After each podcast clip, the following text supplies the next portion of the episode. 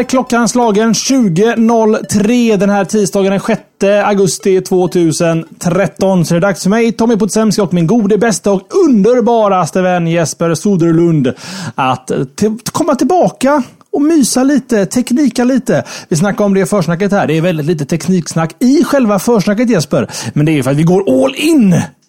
Som flickan sa. Man bygger upp liksom ett, ett eh, uppdämt behov av att uh, ta reda på vad som har hänt inom teknikvärlden och uh, kanske även uh, räta ut några frågetecken. Så att, uh, helt rätt tycker jag. Jag tycker jag med. Och den här veckan i våran teknikgottepåse så har vi massa roligt. Jag ger ordet till mig själv, det gör jag nästan bäst och det är ju såklart X-Keyscore Jesper. Det. Huh? Ja, det ska bli intressant. Ja. Jag har sett ordet fladdra förbi mm. sådär i min RSS-läsare. Så ehm, Mm. Mm. Får se vad du har att säga där. Mm. mm. LG försöker även vara lite kreativa med hur de ska få ut ordet om sin nya mobiltelefon. Eh, så det, har, det ska vi prata lite om och vad de har gjort med Techcrunch. Eh, AdSense har fått sig en officiell Android-version, eller Android-applikation snarare. Eh, SimCity har till slut då fått ett releasedatum för Mac och massa, massa, massa mer. Och naturligtvis kommer vi prata om Moto X. Men det kommer sist i showen Jesper, för att hålla våra Google-fanboys och fangirls. Mm, intressant. Mm. Jag ska kika på hur Samsung går tillväga för att vinna benchmarking-tester. Vi ska kika lite på hur det går för Spotify, en av de stora spelarna på streamingmusik. Och eh, så ska vi även kika lite på vad, hur det går för Google Glass-mottagandet runt om i världen. Innan prylen ens har existerat så har den sprungit på lite patrull. Och sen så har vi en stor Gmail-utmanare i Outlook.com, gamla Hotmail, som firar ett år och vi ska kika lite på vad som kan ha hänt där. Och så är också Microsoft lite skakiga runt det här med det begynnande konsolkriget. Vi har Xbox One eh, som är ställt mot PS4 och de har blivit lite nervösa här och börjat skruva lite på prylarna och börjat ändra allt för att ha en eh, någon sorts edge. Mm. Det och lite till. Massa, massa, massa mer. Och pollar och eh, röstning i Svenska poddradiopriset. Allt sånt får ni i slutet av showen. Men vi borde kanske nämna Svenska poddradiopriset Jesper innan här va? Så vi inte någon missar det. Tycker det. Ja. det. Vi vill ju ändå vinna våran paradkategori mm. i första hand och då, då, då får vårt normala körschema eh, ge vika en kort, kort stund. Det har Jeppe helt rätt i. För det är ju så att Daytona.se kör ju Svenska poddradiopriset år 2013. De har kört där en herrans massa år. Och Slashat har ju naturligtvis eh, vunnit bästa teknik och vetenskap i alla år Jeppe, va? Eller var det något år vi förlorade och torska kanske? Nu är faktiskt Jesper... Ja, Skeptikerpodden ja. gjorde introduktion med lite eh, sådana namnkunniga Usch. Eh, programledare. Då, då åkte vi snabbt på spö. Men vi har, vi har lite priser här. Vi, nu gör, nu gör man rätt då i att se videoversionen av slashat.se. Så man ser detta när Epe tar fram de här priserna. Ska se. Bästa teknikvetenskap 2010, bästa teknikvetenskap 2012. Sen har vi eh, bästa amatörkanal 2010 också. Mm. Så det är de jag har. Det är de Jesper har och jag tror vi har någon mer liggandes någonstans. Men som sagt var, eh, slashat.se har ni en jättestor banner till höger. Klicka på den och rösta gärna på oss. Eh, som Jeppe säger, bästa teknik och vetenskap, det är ju paradkategorin. Eh, Där måste vi vinna, annars lägger vi ner. Däremot så finns vi även med då under Sveriges bästa podcast. Om man vill lägga två röster på oss. Sen finns det massa andra bra podcast man kan rösta på där. Men just under teknik och vetenskap, då vet ni att då är det vi två, vi tre, vi fem, vi sju. Vi vet inte hur många ni är där ute. Men ni ska i alla fall rösta på. Röstna. Jag sa det för, i försnacket med. Lyssna och rösta på oss. Lätt och ledigt. Nog om det. Mer ämnen. Jag känner att jag har sju ämnen Jesper. Då eh, ger jag pinnen till dig och så låter jag dig eh, ta det här skeppet eh, ut mot havet. Och Jag kan också nämna att det är så varmt så jag svettas under glasögonen Jesper. Där. Jag har en, en full kanna här. Jag bara dumpade ett helt tråg med is i. Jag tänkte att nu ska jag hålla en, en väldigt cool profil. Eh, isen är borta, jag är varm eh, och vi har en hel show framför mig. Får se hur det här går. Jag hade, jag hade ett glas med vatten innan showen började. Så att, eh, vi får se vad som händer med kvällens show. Eh, vi ska prata då såklart först och främst om eh, NASAs X-Key Score. Som rubriken säger avlyssnar nästan allt en användare gör på nätet. Eh, det är ju våran vän i viss mån och kanske våran fiende i andras mån Edward Snowden som fortsätter att läcka information om hur Prism och Tempora och alla de andra systemen funkar som NSA eh, och även brittisk säkerhetstjänst har till sitt förfogande när det gäller att spionera på oss invånare på nätet. Ehm, och ett av de nya då eh, övervakningssystemen som, om jag förstår allting rätt, frontar alltså interfacar Prism och Tempora egentligen. Alltså det är alltså eh, det är verktyget som NSA-agenter sitter vid när de ska arbeta Jesper. Eh, det är en, en, en, träningsmanual runt ett sånt här dokument. Äh, runt ett sånt här system som han har läckt nu då, Edward Snowden. Som förklarar hur agenten hos NSA ska använda systemet för att hitta information om personer. Eh, ja, just det. Personliga blir det. Eh, och det är såklart The, The Guardian som jag tror har någon hoppat i säng lite med Snowden där och får allting först och främst då. Eh, som då, programmet heter då X Key Score. X Key Score. Eh, som hur ska jag förklara detta? Detta är ett, ett, ett, ett, verktyg som sorterar igenom big data. Alltså stora, stora, stora datamängder som de samlar in. Eh, och Edward Snowden sa ju det i början att NSA kan nästan se allt en användare gör på internet. Och det är med det här verktyget då som man faktiskt ser i det närmaste av allt man gör. Ett exempel som dokumentet beskriver, det är hur en NSA-agent kan gå in gå igenom loggar från Facebooks chattfunktion och även avlyssnar användare i realtid. Så att den här personen då på NSA kan säga den här Tommy Potsemski jag vill se alla hans chattar i Facebook under senaste ja, 30 dagarna säger jag för att göra det enkelt för mig. Men om jag vore en högaktuell person för NSA så hade de sagt ett år tillbaka kan de gå och se. Så de tillfällena pratade med Jesper och när de pratar om följande nyckelord, plocka fram de konversationerna. Så jag får se dem. Och även då som, som dokumentet här säger att kunna avlyssna i realtid mot Facebooks servrar. Eh, och, eh, och, det, och det, då, det styrker även då som jag sa Snowdens eh, uttalande då att han kunde avlyssna vem som helst i hela världen egentligen, inklusive amerikanska presidenten. Det här verktyget kan söka igenom e-post, webbhistorik och se vilka som besöker en viss webbplats. Så då kan man göra ganska, ganska datanördmässigt sett då snygga queries att ta fram alla sajter som Tommy besöker vanligtvis efter att han har kommunicerat med den här e-mailadressen och haft ett telefonsamtal från det här telefonnumret. Alltså mappa ut ganska ordentligt hur mitt internetliv pågår. Som ett exempel.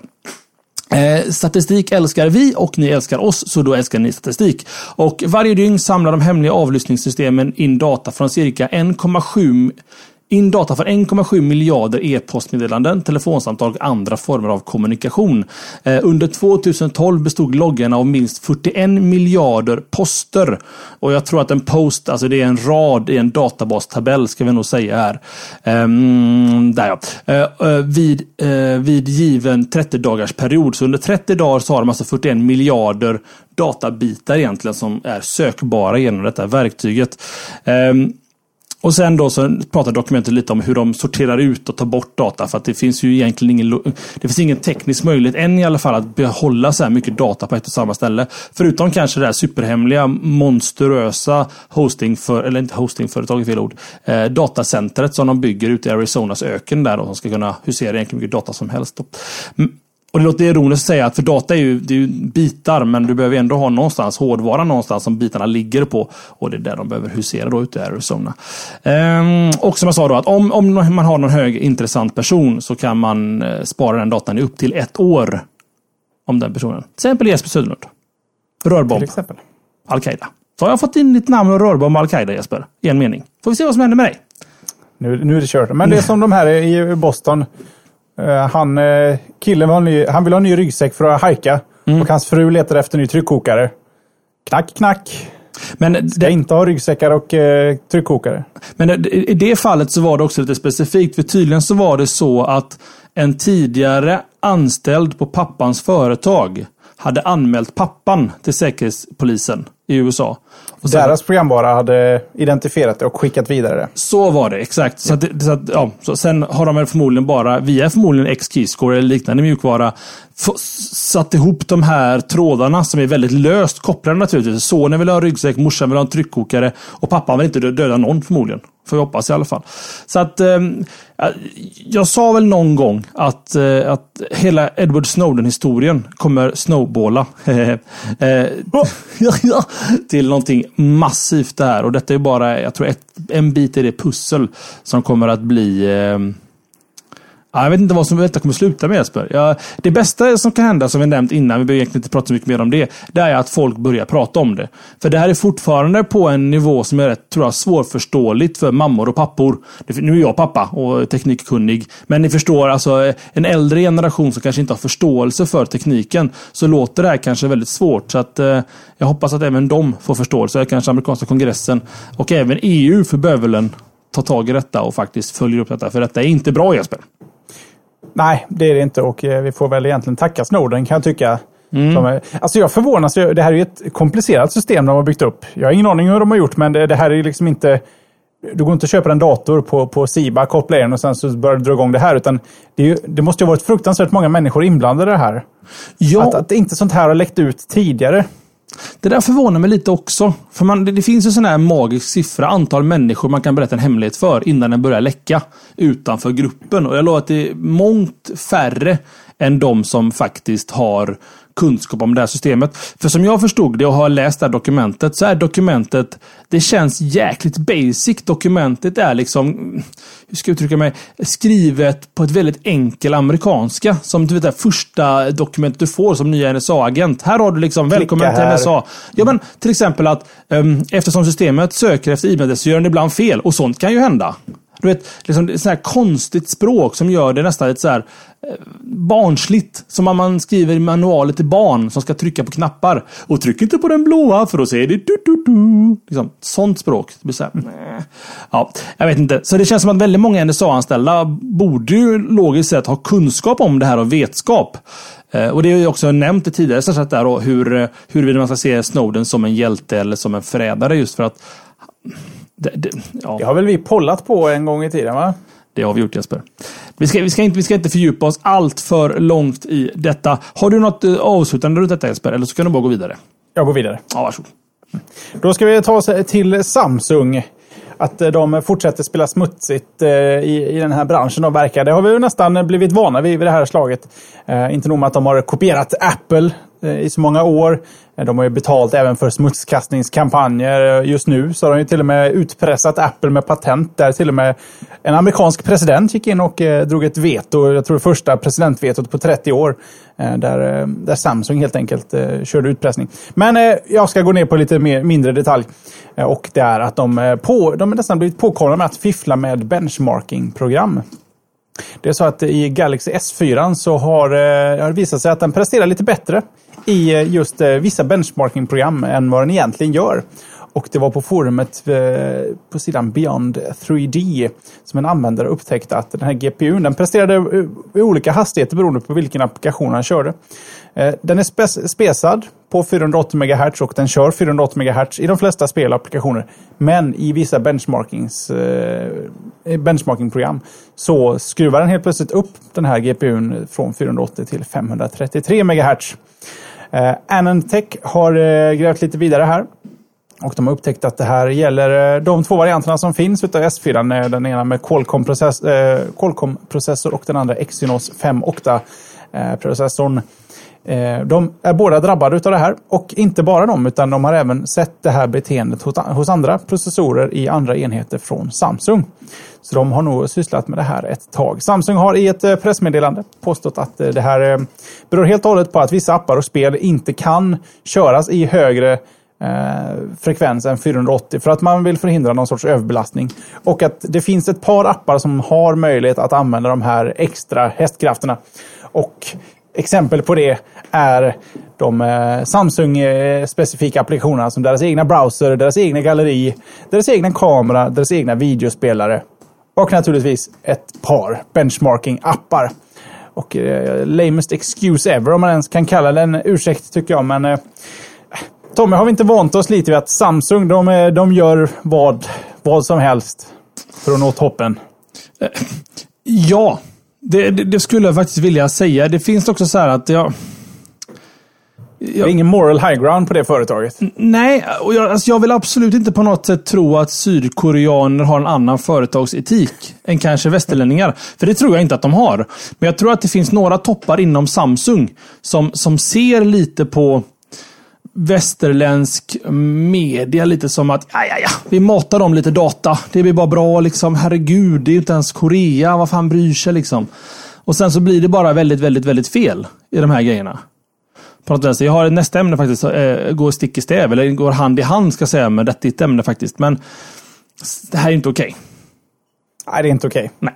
Och jag gillar Anantech och tack till dem för att de faktiskt gör de här lite mer grävande varianterna och faktiskt letar sig vidare, att inte bara stannar vid för att vi har pratat om det innan att eh, eh, teknikjournalistik idag kan handla mycket om att egentligen reblogga vad andra har bloggat.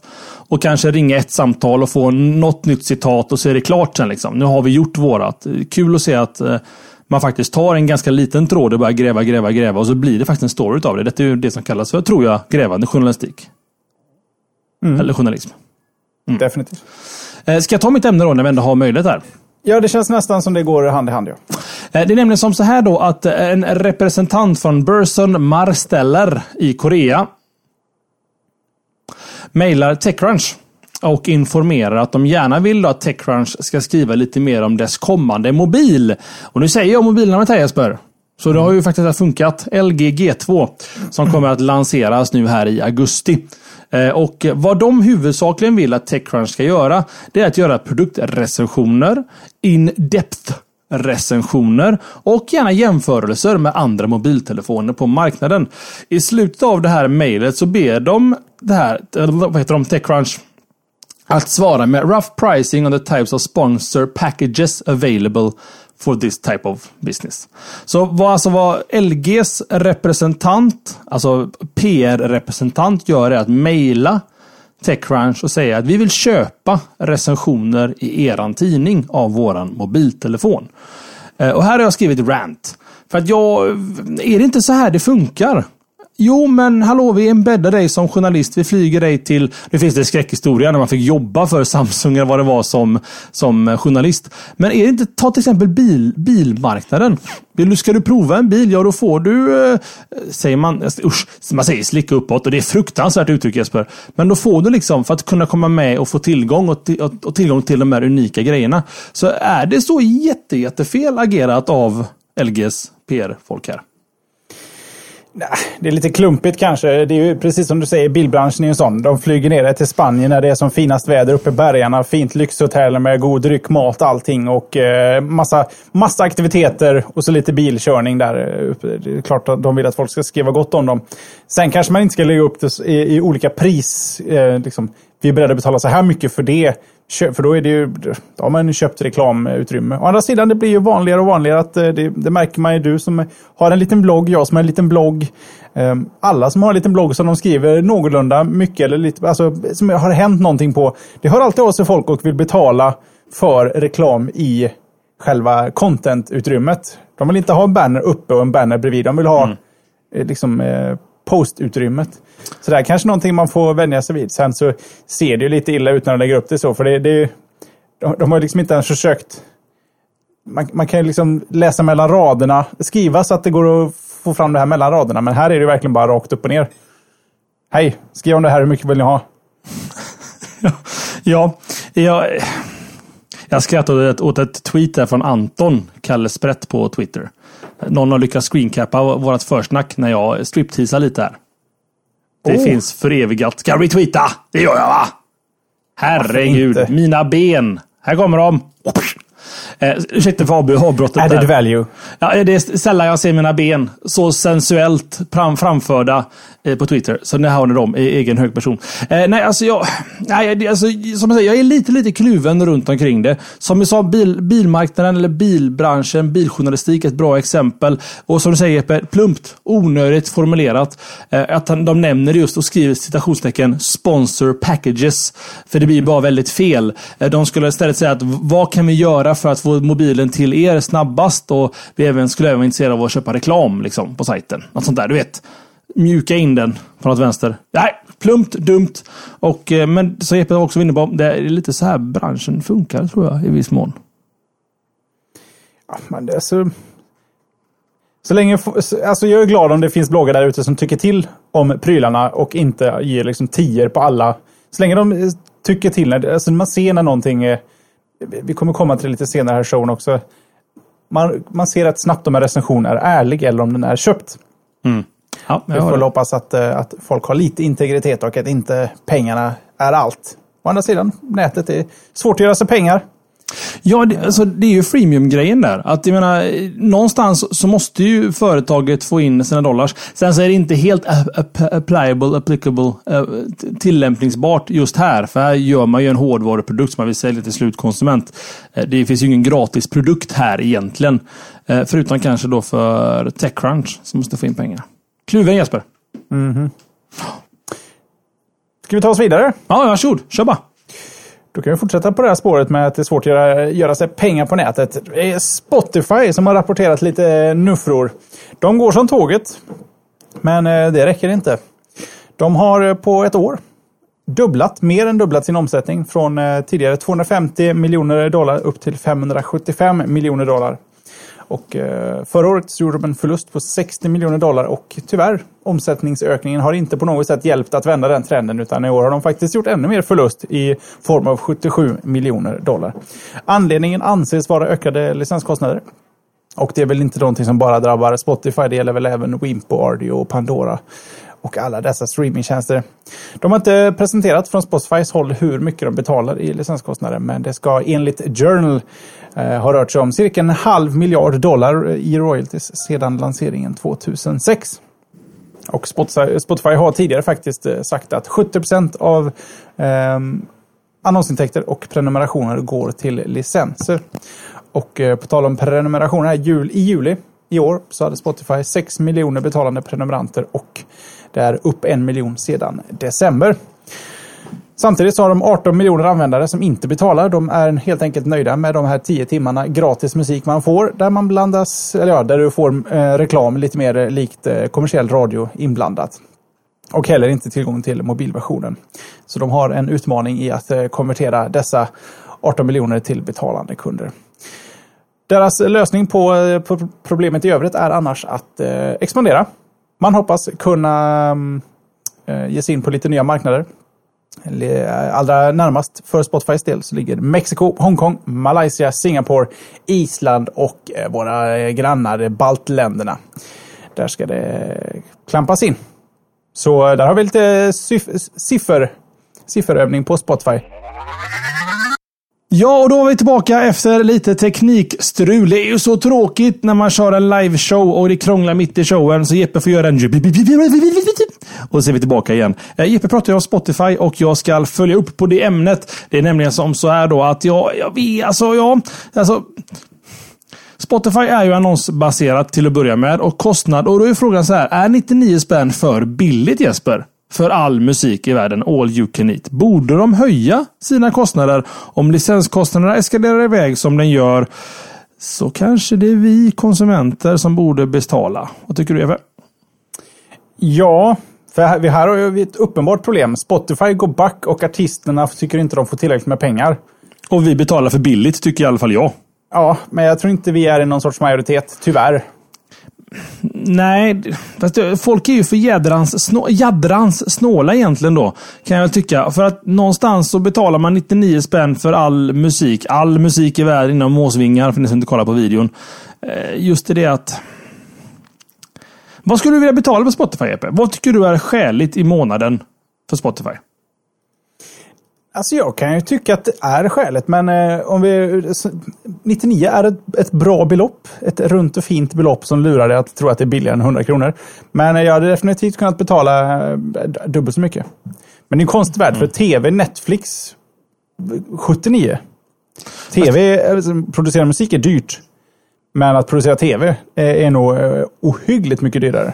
Fast där upplever jag kanske lite att utbudet är betydligt mindre på Netflix. Av förklarliga skäl. Som du säger, det är dyrt att göra högkvalitativa tv-produktioner.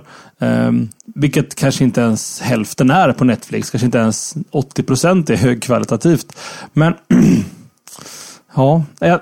Alltså, Spotifys problem är ju inte att det är för billigt egentligen. Det är ju att 6 miljoner betalar 18 miljoner nöjer sig med gratisversionen. De har helt enkelt inte kunnat göra det attraktivt nog att uppgradera. Mm. Och det är väl där fokus kommer ligga. Allting de presenterar nu kommer väl vara premiumfunktioner i fortsättningen. Ja, att, att, att locka in folk så att säga i, eh, i en premium-tänk. Att man, man vill betala för det liksom, på något vänster.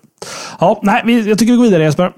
Tycker jag. Och då är det du som går vidare helt enkelt. Då är det de som går vidare hela vägen bort till att tjäna pengar på internet. Titta, nu pratar vi. Hur ska vi tjäna pengar på internet? Och då kommer Tommy med lösningen. AdSense från Google är ju ett sätt att tjäna pengar på internet i alla fall. Och det är faktiskt som så här lite roligt då att det här Google AdSense som är, ni som inte har koll på vad det är, så är det eh, jag eller Jeppe eller ni som webbsites, present eller leverantörer, skapare kan lägga upp lite annonser, re, re, relevant annonser på era webbsidor. Som när någon klickar på den så får ni en liten krona här och en liten krona där.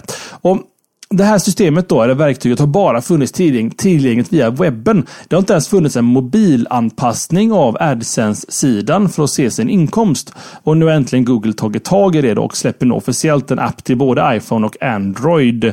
Eh, så du kan se då din, din kontobalans och allting. Eh, där. Funktionsmässigt där så kan man också säga att det, är, det syns och känns som att det är en första version och att det kommer säkert komma mer funktioner i framtiden. Ehm, och jag menar, det har ju funnits ganska många olika tredjepartsappar av skiftande kvalitet som har gjort samma sak för AdSense. Men det känns alltid lite weirdo kanske att ge bort sina, ett, sin Google-inloggning om det inte är third authentication, third party authentication eller OAuth eller någonting.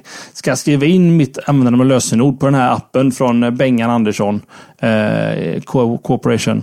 Nej, det gör man inte. Men nu kommer det från Google Då känns det mer säkert naturligtvis. Eller väldigt säkert i det avseendet. Sen så har jag skrivit här, ska jag ranta lite om att jag faktiskt börjar köra mer appar än webb? För jag har ju varit, det finns många citat från min sida, speciellt i slashat-sammanhang, där jag säger att det räcker med en webbläsare i min smartphone så har jag allt jag behöver egentligen. Ehm, men jag märker att nej, men jag slängde in Pingdom-appen. För det går snabbare att starta appen än att gå till pingdom.com för att kolla mina sajter. Mår bra. Ehm, AdSense-appen klickar jag hellre på än att gå in i ett Chrome och öppna en ny tab och skriva AdSense och logga in. I alla fall den gör mycket det automatiskt idag. Eh, det finns många sådana exempel från min sida Jesper. Där jag faktiskt mer och mer går mot en appvärld.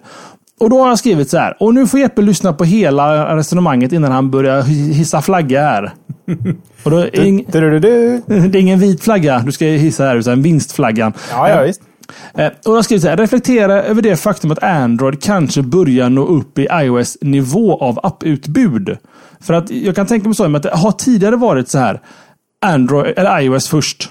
Spelar ingen roll vilken startup det är i världen så är det först ut på iOS. Det är den viktigaste marknaden. Där har vi hipsters, där har vi de heta människorna som kommer att prata om den här på alla kändisars iPhones för de förstår inte hur Android funkar.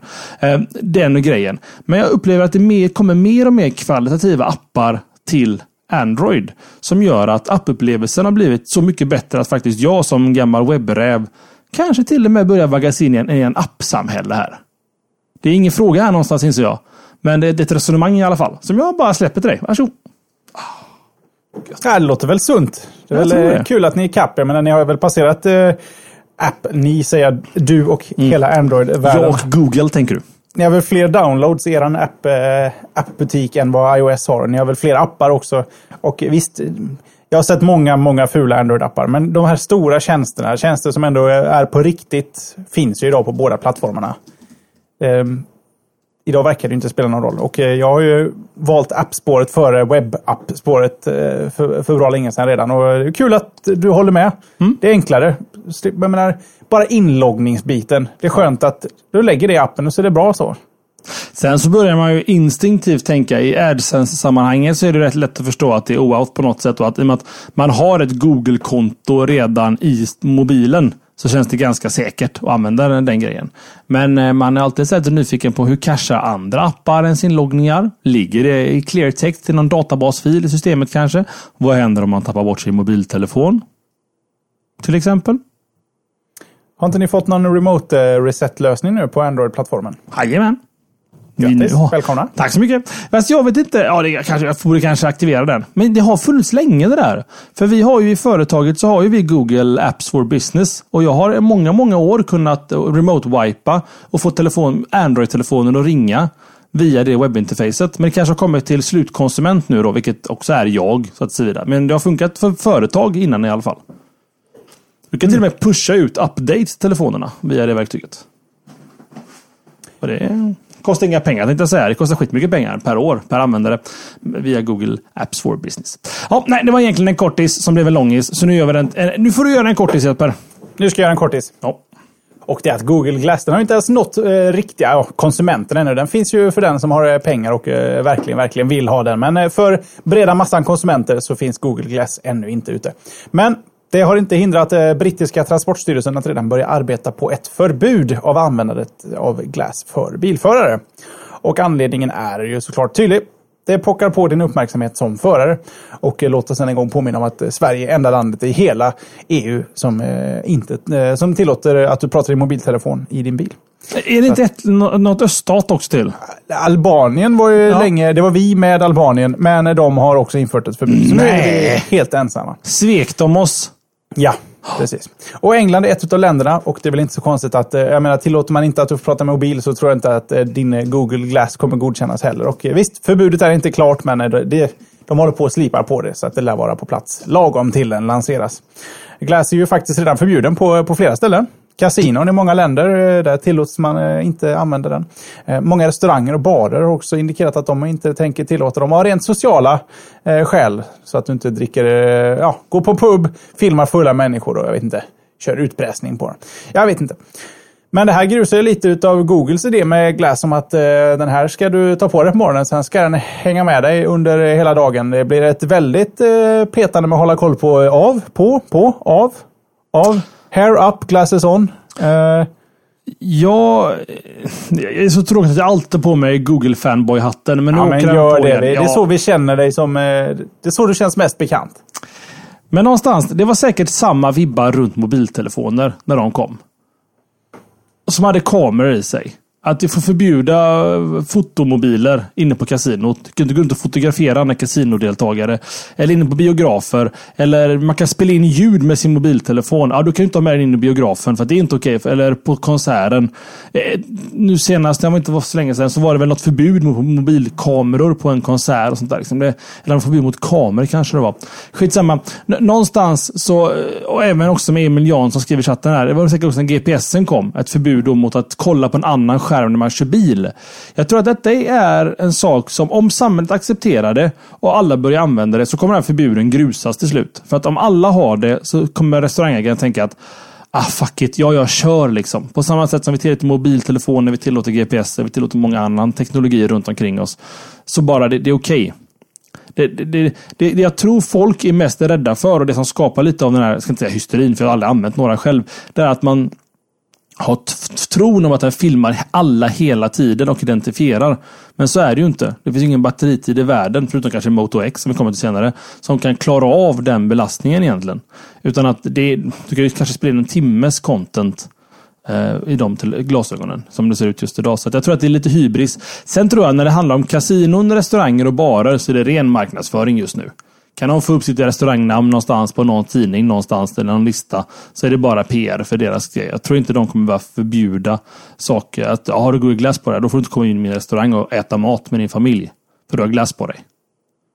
Låter inte det konstigt Jesper? Ja. Ja, Jag, jag, jag lite eh, under din eh, Google fanboy som här får Okej. göra. Det här borde du haft med som poll egentligen känner jag nu spontant. Nästa vecka. Nästa vecka. Ja, det lär väl komma ett Google Glass-ämne till eh, förr eller senare innan den släpps. Om Ja. den släpps, man vet ju aldrig. Nej, det är också sant. Alltså, Google säger själv att den, den, den versionen som finns ute för slutkonsument inom vissa måsvingar här, eh, är ju Explorer Edition. Det är inte den slutgiltiga versionen. Den kommer inte ens se ut exakt så som den ser ut, som, som den ser ut just nu.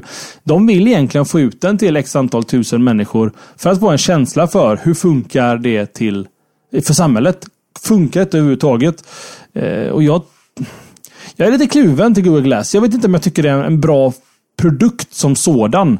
Eh, det finns specifika yrkesgrupper jag tror skulle absolut ha Google Glass. Polis till exempel. Klockrent.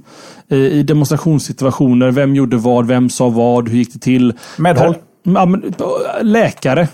För att dokumentering av eh, operationer. Operation, exakt. Det görs ganska mycket idag redan faktiskt. Men lärare när de har en föredrag, att du kan se hur lärarens ögon man tittar och pekar på, på en white. Det finns massa olika tillämpningar av Google Glass som jag tror är klockrena. Sen vet jag inte om vilken tjomme som helst ska ha de här på sig i trafiken och döna runt. När det finns tillräckligt med störmoment som det gör i bilkörning. Jag vill också... Ska Google Glass-körkort då? Eller hur ska du liksom avgöra vem som får ha dem?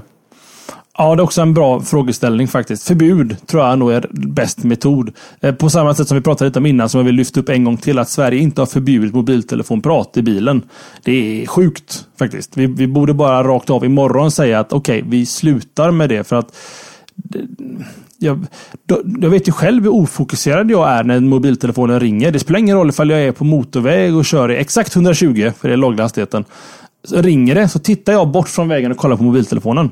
Så är det ju. Liksom. Man är nyfiken på vem som ringer. Man gör det instinktivt. Jag menar om någon eh, ska göra en omkörning framför mig när jag gör det eller vad som helst. Eh, ibland blir jag så här, jag har ändå mitt barn i bilen och ändå agerar så. Det borde liksom, våra generationer är sönder. Vi kan inte avvänja oss för detta. Men nästa generation borde ha förbudet att de lär sig från dag ett att du har inte mobiltelefon på i bilen för dem. Men du får liksom inte ha, prata i mobiltelefon i bilen. En annan intressant grej som jag tänkte på också, det var att jag minns för en herrans alltså massa år sedan, det kanske var typ 2001 eller någonting, när jag var i Holland. Eh, och så åkte jag bil med någon och så sa en person till mig, kan inte du ringa min kompis? Och fråga vart vi ska någonstans. Hon var holländsk, eller han var holländsk, det minns jag inte ens. Ehm, och frågade, varför kan inte du ringa själv? Jag får inte ringa i bilen. För i hennes eller honom, så kommer jag inte ihåg faktiskt om jag ska välja, så var det så självklart att den generationen växte upp med att du pratar inte i mobil i bilen. Medan, medan för vår generation då ska man kännas jättekonstigt inte få lov att prata i mobilen. Vad är det för kontrollstat liksom? Ja, förlåt, jag ska inte ranta Tack för att du gjorde mitt snabba ämne sjukt långt. Nu är det så. Kan vi inte jag göra det? Mm. Mm. Varsågod, kör du. Alltså ska Google Glass tillåtas i trafiken, då vill jag kunna ta en Oculus Rift ut med Battlefield 3. Motorväg, lång resa, vi spelar lite. Ja. Det borde vara okej. Okay. Det borde vara okej. Okay. Oculus Rift, ja, har, eventuellt. Men däremot någonting som vi kan för, för, alltså ställa oss bakom båda två. Det är ju veckans eh, forumtråd Jesper. Just det, vi hade en sån också. Och nu är det så att Magnus Jonasson ytterligare en vecka har tagit semester. Det här står inte i hans kontrakt känner jag.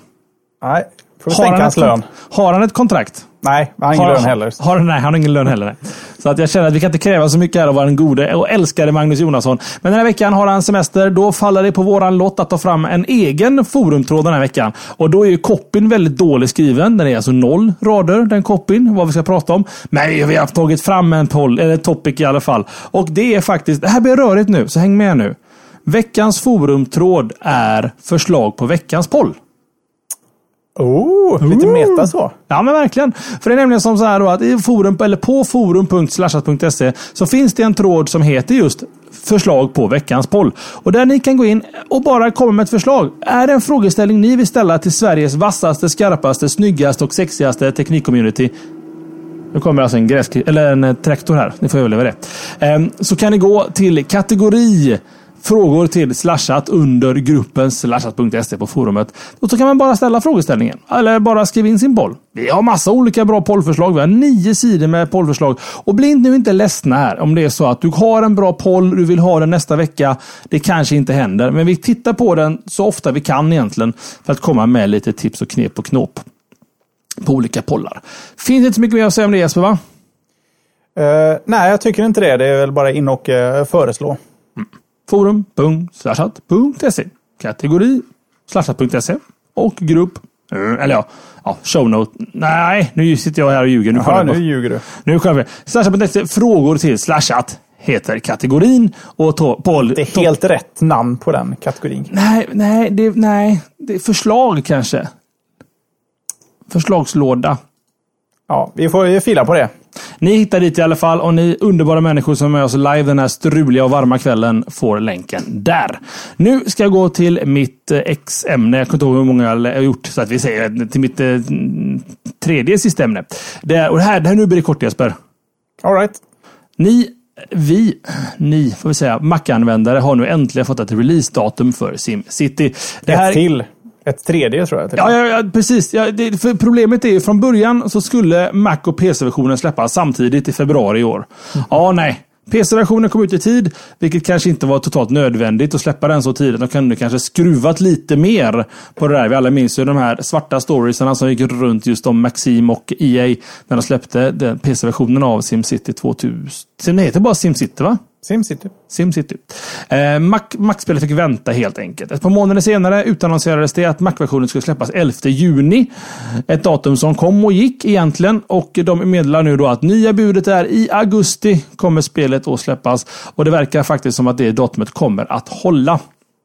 Förseningarna förklaras bero på att EA vill att Mac-användarna ska få en bra upplevelse redan från start i spelet. Och det har ju såklart då att göra med att det var så otroligt problem tätt egentligen när PC-versionen släpptes. De som redan har köpt PC-versionen kommer automatiskt att få tillgång till, eh, tillgång till en nedladdning av Mac-versionen. Så att man, om man redan nu vill skapa sig en liten eh, biljett. Man kan ju faktiskt köra eh, Parallels eller vad de nu heter, virtualiseringsvarianterna och dual-boota sin Mac och spela eh, SimCity. Men sen kommer man kunna köra den då native i OS 10. Helt enkelt. Kompatibiliteten mellan de två versionerna är okänd, men ha, så har jag skrivit själv här, det är ju spöstraff om man inte bara kan hoppa in i sin PC-värld på sin Mac. Men det har de väl lovat, å andra sidan. De har lovat mycket här. Så att, eh, men de har sagt att det ska vara ja, samma. Måste, i, och med att det är så cloudat idag. Allting försiggår på deras servrar för antipiratgrejen och allting. Så det vore ju jättekonstigt om det inte funkade. Som jag skrev, spöstraff EA.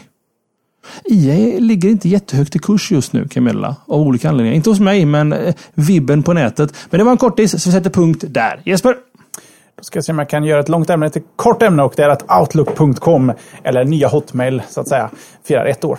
Eh, de försökte ju, alltså de som i Microsoft försökte uppenbart ge sig efter Gmail och plöjde ner ganska många miljoner dollar i reklamkampanjer här för att få Gmail-användare att byta. Något som faktiskt lyckades ganska bra med tanke på att Outlook.coms användarbas består av en tredjedel Gmail-avhoppare och eh, därmed Outlook-anhängare. Hur vet man det?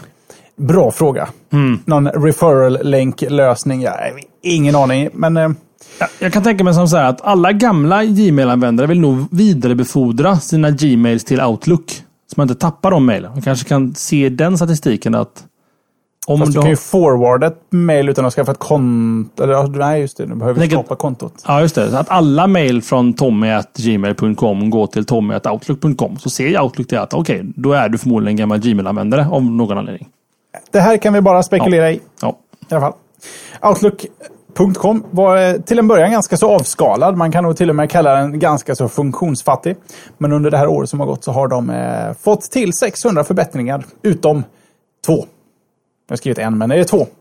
För sedan Outlook.com lanserades så eh, egentligen från första minuten dag ett av lanseringen så har folk skrikit efter i första hand IMAP-stöd. Det är en av de två största önskemålen på tjänsten. Lyser fortfarande med sin frånvaro dessvärre. Microsoft har faktiskt inte ens officiellt lovat att det ska komma. Eh, de har bara i feedback på kommentarer på det här sagt att We hear you. Så vi får se vad som händer där på sikt. IMAP är ganska så viktigt. Det är inte, vissa alla använder inte det, speciellt inte om man använder webbklienten som sin mailklient. Um, men IMAP är viktigt för att kunna konkurrera med Gmail, speciellt med tanke på eh, tredjepartsaccess. Om vi tar exemplet med Mailbox App som släpptes här i, tidigare i år, där man eh, jobbar med det som jag och Tommy snackat en del av, Inbox Zero, där du eh, liksom försenar dina eh, mail nästan som en to-do-lista. Så behöver man kunna komma åt de här på något sätt eh, utan att sakerna försvinner och då är IMAP ett mycket bättre protokoll än det enda som Outlook idag till, eh, tillåter dig, POP3, vilket betyder att hämtar du hem den så är mejlet hämtat. Medan IMAP eh, jag kan inte exakta tekniska specifikationer, men IMAP, du ser mejlen som de är på servern. Bara. Kopierar, kopierar hem så att uh, du har liksom en lokal synk mot uh, servern. Medan i POP3, där nytt mejl hämtat. Så har du flyttat den från servern ner. Det går Flyt, att, flytta och kopiera. Kan man flytta, säga. flytta och kopiera. Ja. Sen finns det väl varianter på POP3 där flytta och radera, vilket då emulerar Nej, flytta och spara kopior på servern. Eh, ett rörigt sätt att ta hand om det. Men utan eh, något IMAP-stöd så kan man inte bygga särskilt roliga, roliga tjänster runt Outlook.com än. Så vi får se om de jobbar på det under kommande året. Jag skulle kunna tänka mig att Microsoft har fullt upp med att fixa sitt eh, CardDub och CalDub-stöd innan Google stänger ner den möjligheten för Windows Phone bland annat. De har ju fått lite förlängning där också. Sidospår, förlåt. Eh, det andra stora ehm, önskemålet från Outlook.com har varit att kunna slå ihop Microsoft-konton och det här har Microsoft faktiskt sagt att det här jobbar vi med. Men processen är ganska så komplicerad med tanke på all data som potentiellt kan finnas på olika konton. Så att du ska kombinera ditt eh, Microsoft-konto där borta med Xbox där du har spelat alla dina spel med ett gammalt Xbox-konto med något enstaka spel kombinerat med någon gammal SkyDrive kombinerat med något eh, gammalt MSN MSN-konto. Vad ska liksom få vara kvar? Vad ska ersätta vad? Det blir en ganska så komplex eh, setup. Men det jobbar de på. Och eh, Outlook.com är faktiskt fortfarande en av de snyggaste mailtjänsterna på nätet.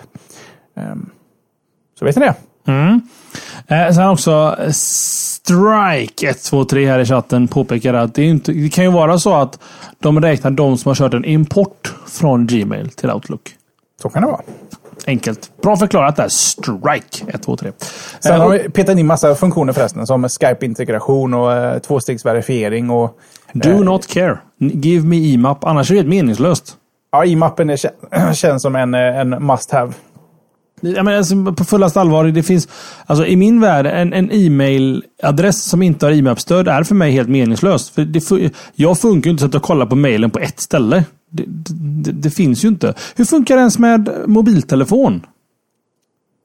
Jag antar att deras app, om då, jag vet inte ens, jag vet inte. Nej. Men nej, vänta lite, om det är Microsofts själva, deras app i Windows Phone så måste det vara någon, någon eh, exchange-lösning. Någon ja, egen special där. Ja, det måste vara någon egen grej. Ja, det är rörigt. Ja. Helt enkelt. Och precis som Hyvel-Martin skriver här, de får ju inte heta SkyDrive längre. Microsoft. Ja, de har otur med sina namnval. Metro Fast... UI åkte ut, Modern UI åkte ut och SkyDrive åkte ut. Problemet är att jag fattar nu. Jag, ingen skällde på mig på Twitter eller på oss när vi inte förstod kopplingen för Sky Broadcasting Network ville ha namnet SkyDrive. Men om du tänker efter lite så är det ju ganska logiskt. Man tror att det är deras bilkanal. Sky Drive. Sky Motor liksom. Sky Drive. Jo, men... Sky ah. köra. Jag, ah, jag tycker inte det är okej. Okay. Det slog mig, jag tror det var på fyllan. Bara, vänta nu här. Nu inser jag varför de ens stämde. Sky Drive. Men okej, okay, jag, jag, håller med om att det fortfarande... Men de har ju ingen kanal som heter SkyDrive till att börja med. Nej, men problemet är nog att kunder kopplar ihop att det här är Skys motorkanal. Som heter Microsoft SkyDrive. Eller SkyDrive bara. Nej. Nej, alltså... Jag, Nej, det, det, de, de, jag de, försvarar de, de inte... lite tycker jag. Det är jag, det det handlar Jag försvarar inte Jeppe. Jag bara Nej. säger att jag förstod mm. hur de tänkte. Mm. Mm. Så det inte blir någon, eh, något ont blod här i slutet på showen. Det vill man inte ha. Nej, någonstans Nej. får man ju däremot eh, börja bestämma sig för hur nära får man gå. För snart kommer du inte kunna döpa någonting, någonting till någonting. Nej, det är också sant. Faktiskt. Och då, du får släppa en tjänst som inte heter någonting. Det är uselt svårt att googla på. Det finns ett band som inte heter något, som har släppt en skiva utan namn med låtar som inte har namn. Men jag kan inte hitta plattan och det, det, jag skojar inte. De pratar om den i tv-program men jag har liksom fortfarande inte hittat den. För jag vet mm. inte vad jag ska... Det finns ingenting. det finns ingenting. Nej, för de heter ju Sky Living, Sky 2, Sky 1, Sky Drive. Nu blir det ett långt ämne, ja. kort igen Tommy. Ta, ja, oss till, ta oss till gottet nu. Jag nu, väntar ju. Jag tar Motorola X nu Jeppe. Jag vågar inte vänta på den längre. Nej, kör hårt. Eftersom inte, klockan är två minuter över nio. Vi har haft ett teknikstrul, men jag, jag vill bara ta den så den är med. Gör så. Eh, Motorola visade upp i torsdags då eh, den nya, det nya tillskottet på marknaden för smartphones. Den heter Moto X helt enkelt. Varför detta är extra intressant? Jo, det är ju faktiskt den första modellen som Motorola släpper efter att mamma Google köpte upp dem under förra året. Är det bara ett år sedan alltså de köpte Motorola? Ja, ett och ett halvt, snart två. Måste vara så, snarare så va?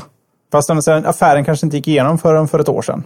Men då börjar jag ju spontant fundera här, vilket jag inte ska göra när man ska ha ett kort ämne. Det är egentligen, hur lång är utvecklingscykeln på en mobiltelefon? Tar det bara ett år från ingenting till boom?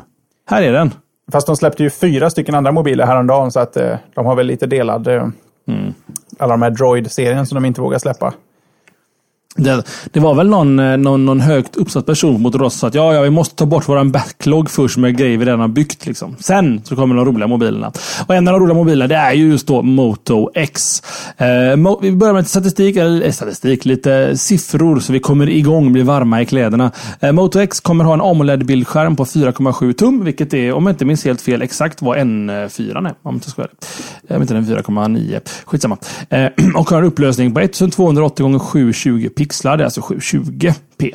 Pixeltätheten, som tydligen är viktigt att rapportera nu för tiden, det är 316 pixlar per tum. Eh, det gör den, om man ska prata i relativa termer, lite sämre än Samsung Galaxy S4 som har en upplösning på 1080 P då och har en pixeldensitet eller pixeltäthet på 443 pixlar per tum.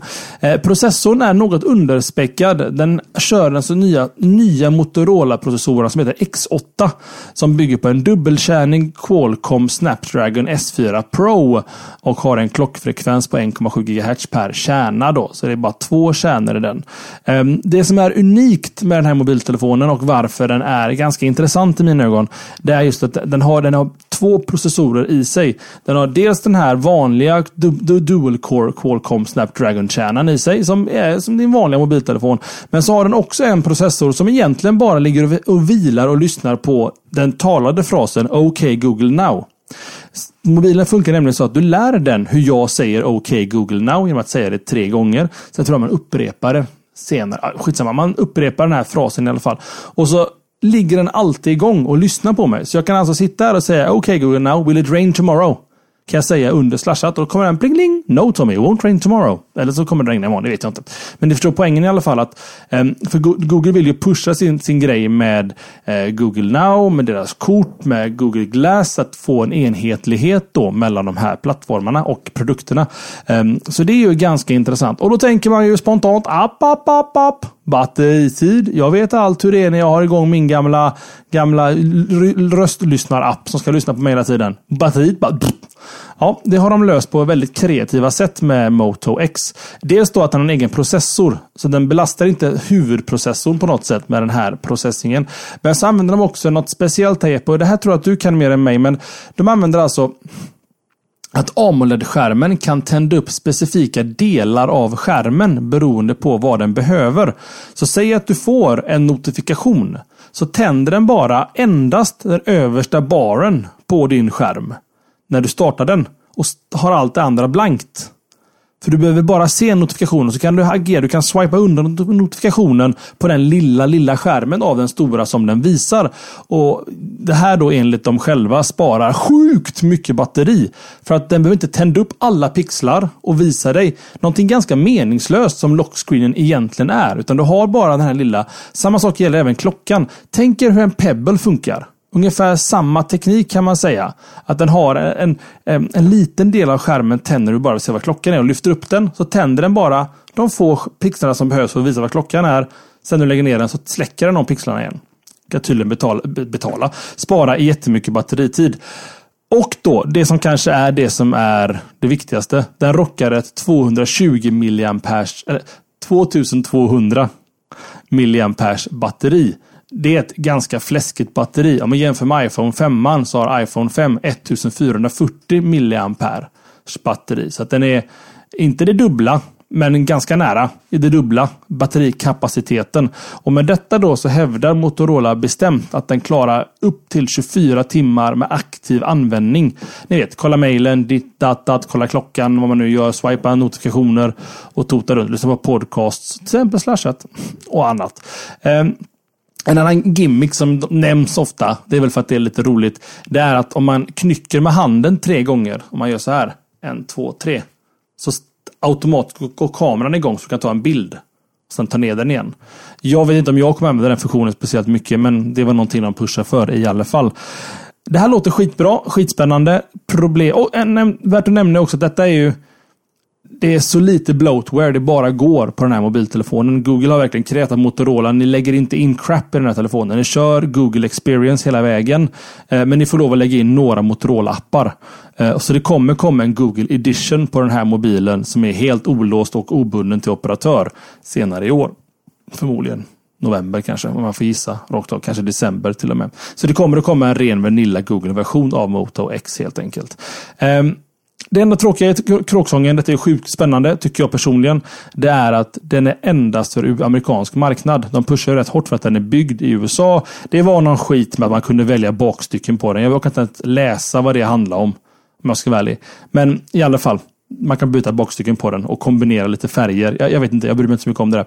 Ge mig en svart telefon så är jag nöjd. Kanske en vit. Svart, vit. Det räcker. Du är redan i färgvalen här hör jag. Ja, eller kanske en grå eller en orange var trevligt Jesper. Nej, men de två. Ehm, så att det är US only och eller den kommer endast släppas i USA. Och det finns en ännu mer logik i det och det är att Google Now funkar ju som bäst på amerikanska. Ehm, att släppa den här mobilen där hela USPen egentligen är den här passiva processorn som lyssnar på dig och så funkar det knappt på svenska. Det blir ju liksom ingen bra upplevelse för slutkund. Så jag kan förstå att den är USA only, men det, vi importörer kommer ju kunna få hem de här ändå på ett eller annat sätt. Så var det med Jesper. Nu var det många, mycket siffror, mycket ämnen där. Men eh, jag, jag, låt mig säga som så här, jag är lite underväldigad. Men även lite glad. För att äntligen så är batteri är det nya. Det är det man jobbar med. Man ska ha minst ett dygn batteritid. Liksom, out of the box. Och Det tycker jag är bra, för det har vi efterfrågat ganska mycket i den här showen. Får jag prata nu? Ja, nu får du prata. Varsågod. Den är grym. Vad kul. På nästan alla punkter. Det här är ju en eh, klockren mobil. Det här är Androids iPhone. Ja, det handlar inte om spex. Det handlar om vad den det kan handlar göra. inte om spex. Att det inte är 1080p på skärmen utan 720p. Det är, rent späckmässigt jämför du det så, så ser det ju mycket sämre ut. Men det är fortfarande en fruktansvärt högupplöst skärm. Det här är, jag tror den ligger 10 eh, punkter per tum under eh, Retina-iPhonen. Med andra ord, det är en bra högupplöst skärm. Sen har vi eh, AMOLED, eh, eller AM, eh, förlåt, AMOLED. Mm. har jag lite svårt för, för att jag tycker färgerna är lite dåliga. Men det är ju den tekniken som möjliggör det här att du kan tända individuella pixlar. Eh, och inga problem med det. Men att de inte tvåkärnig 1,7. Jag menar iPhone 5 har en tvåkärnig 1,3 GHz-processor. Det är det ingen som tänker på. Och eh, de som har testat den här telefonen säger att den är ju snabb. Den, det, det, det hackar inte. Den, det flyter på bra. Och den fungerar som den ska. Färg, eh, att du kan designa den själv. Jag tror det är en stor funktion. Det är, det är en viktig USP. För att det finns ingen annan telefon där du har möjlighet att välja designa din egen telefon. Och den monteras ihop i USA på, eh, på beställning och du får returnera den om du inte är nöjd. Så att du kan byta. Och sen kommer det till och med med lite fancy träbakstycken och varianter. Sånt där kommer jag sälja, eh, jag lovar dig. Som sen smör. Att det, sen att det kommer om ett halvår. Det, halvår du, du får välja träbakstycke om ett halvår om du köper den här mobilen. Det funkar inte i den här branschen däremot. Det, det, då, då, då är det dags för att tänka på nästa Moto X. Eller gör det... Förlåt, kör du istället Jesper. Jag pratar så mycket om som jag redan har gjort här. Så fortsätt du. Mm. Eh, att den har en egen processor. Den har faktiskt två eh, processorer utöver eh, den här inbyggda. Den har även en processor som hanterar det här konstiga knycket med handen som jag tycker verkar extremt forcerad för att starta kameran. Men det kan jag leva med. Men att den lyssnar klockrent. Tycker det är snyggt. De har gjort en stor miss här. Den är prissatt exakt lika mycket som flaggskeppsmobilerna. Och är den lika trevlig att använda så spelar det ingen roll, men eh, ska man mäta rent prestandamässigt sett så, så är ju den här en mellanklasstelefon, inte ett flaggskepps, en flaggskeppsmobil. Men den kostar exakt lika mycket som en S4, en HTC eh, One, eh, som en iPhone 5. Om du köper den med kontrakt i USA. Mm. Och det, där kanske de skulle ha lagt sig på en nivå under, kan jag tycka. Sen ska byggkvaliteten på den vara lite, lite si och så. Det, mm, men, men hört. Kanske de löser det i nästa version, vad vet jag. De som har recenserat den har faktiskt varit väldigt, väldigt imponerade. Inte direkt när de har fått den och tänkt jag har ännu en Android-telefon, men allt eftersom de använder den så inser de att det här är, det här är ganska klockrent. Och den här batteritiden, det är ju den jag har bett om. Mm. Jag, jag tror det var tre år sedan jag sa, ge mig inte fyra kärnor, ge mig dubbelt så lång batteritid. När Motorola gick ut så att de skulle vara först med en fyrkärnig mobil. Och här är vi nu med en Motorola med två kärnor igen. Och ett mycket saftigare batteri och en eh, betydligt bättre livslängd. I like. Ja, men jag, jag, jag är på helt samma spår. Jag, jag kommer ju köpa en så fort jag kan få tag på en egentligen. Um, jag har inte så mycket att säga egentligen. Man vill prova den. Det, det känns som att det finns ett helhetstänk här som jag tror attraherar en bred kundgrupp. Och som du säger Jeppe, nu var jag lite skämtsam där, men jag har knappt läst på. Jag har läst varenda rad om customization också här. Men det intresserar inte mig, men jag tror att de som ska köpa det här, min lilla syster kanske, eller sånt där. De kommer vara supertaggade för att de får sin mobiltelefon levererad med sina bakstycken. Och det är till och med botbilden kan du ladda upp på deras Motomaker. Så det är en bild på din hund eller vad som helst när telefonen botar upp. Det är alltså, det är tänk, många av de här stegen är så genomtänkta faktiskt från Googles sida. Eller från Motorolas sida får vi säga egentligen. Så att, eh, nej, så fort jag kan få tag på en så köper jag en. Det är inget snack om det. Sen prissättningen, ja den är, den är dyr. Man ska nog räkna med introduktionspris 6000 kanske i Sverige. 5 eh, och, 5 och 7, 5 och 8, 5 och 9. Ja, 6000 med moms och allting. Om den ens kommer. Om, den kommer aldrig komma officiellt. Men den kommer ju gråimporteras misstänker jag. Vilket också blir lite rörigt. Hur gråimporterar man den här? Ska... Det går ju inte förrän den kommer i en upplöst, upplåst version. Nej, till att börja med. Och sen också den upplåsta versionen. Ska, ska någon stackare på NetOnNet sitta och motormakea 100 000 stycken? Som sen levereras till NetOnNet? Ja du, också en bra fråga. Förstår Det kommer att komma, när Google Play-versionen kommer så kommer det förmodligen bli en svart och en vit och en grå. Liksom. Några standardfärger tror jag. Sen förstår jag inte Google Play-grejen. Det betyder alltså att man plockar bort Moto, eh, Moto X-specifika funktioner som att den lyssnar på dig hela tiden. Nej, nej, nej det är Google-specifikt. Nej, den är ju, det är en av de här funktionerna som, eh, som är pålagd på eh, Vanilla. När du tänker så. Ja, tar man bort den så... Så vad du behöver i så fall är en Google Play Edition med helt Vanilla Android med de här funktionerna tillagda. Och då har du plötsligt en Moto X. Ja, sant. Eh, grejen är ju å andra sidan att jag tror att eh, Google går mer och mer mot att allting ska bli nedladdningsbart. Att man bundlar inte längre Gmail och kalenderappen och sånt där med operativsystemet. Det är nedladdningsbart via Google Play. Så det kommer inte ta lång tid innan vi får det här Google Now-systemet i Google Play och har man en mobiltelefon som stöder det. För jag kan nästan sätta min högra skinka på att nästa Nexus kommer att ha stöd för samma sak. Det vore konstigt annars och den kommer göra som Motorola, kan jag nästan lova. Ehm, så kommer den ju, de som kör Nexus-serien kommer kunna ladda ner den appen och köra då även. Okej okay, Google now, who is the president in the United States? America's president. Det är coolt det där. För det, det, finns situationer när jag sitter och lyssnar på podcast eller vad som helst och de säger en referens till ett namn eller någonting. Då skulle jag bara vilja säga rakt ut. Okej okay, Google now, who is det där. Och så pausa podcasten. Det där, det där, det där, det där, det där is Okej, okay, thank you. Så tillbaka till podcasten. Klockrent. Ja, säger Jesper. Ja, jag håller med dig. Tack. Jag Tack lyssnar på det faktiskt, men jag svarar också i chatten. Det gäller att multitaska här. Nu är hon kvart över nio och jag är genomsvett. Ja, jag funderar lite på om det finns något ämne jag måste... Eh, jag kan snabbt runda av det då. All right. Det är att eh, Microsoft känner pressen från Playstation 4 med sin Xbox One. Eh, de har väl insett att det är ett nära förestående konsolkrig och att varenda liten detalj kommer att spela roll. Och eh, nu är det så att PS4 och eh, Xbox One bygger ju på samma eh, arkitektur, processorarkitektur. En AMD Jaguar, om inte jag är ute och cyklar. Men PS4 har en betydligt kraftigare GPU. Och nu har Microsoft bestämt sig för att skruva upp hastigheten på sin egen GPU från 800 MHz till 853 MHz, vilket ger en prestanda-boost på 6,5 procent. Och eh, visst, en liten tweak, men eh, redan med den tweaken så har faktiskt PS4 rent teoretiskt, får vi då säga, 40% mer GPU-prestanda. Det behöver ju faktiskt inte betyda någonting. Men det börjar snart bli dags för oss att dra på oss 3D-glajjorna och poppa popcorn för att se den här fighten. Vi får väl bara hoppas att Microsoft inte äventyrar sin... Eh, ja, att de inte gör om samma misstag som eh, Xbox 360. Att eh, Eh, ni som ägde första versionen, ni vet vad jag menar. Den eh, lät och den var instabil. Så hoppas att de inte pressar den här boxen för hårt genom att eh, små eh, pilla på den. Vi vill inte ha en högljudd maskin med Red Ring of Death-besvär helt enkelt. Nej. Och med tanke på att ett konsolkrig då finns nära förestående så kan man ju inte låta bli att snabbt prata om Nintendo och eh, det har rapporterats eh, senaste tiden här. Tommy, du har en siffra som inte jag har skrivit ner, så du ska få dra den alldeles strax. Men om man säger så här, Wii U säljer dåligt. Så dåligt att om vi väljer att avrunda eh, till närmaste miljon hur mycket Wii U har sålt eh, i år, mm. så har de inte sålt ett enda exemplar. Oh, nej.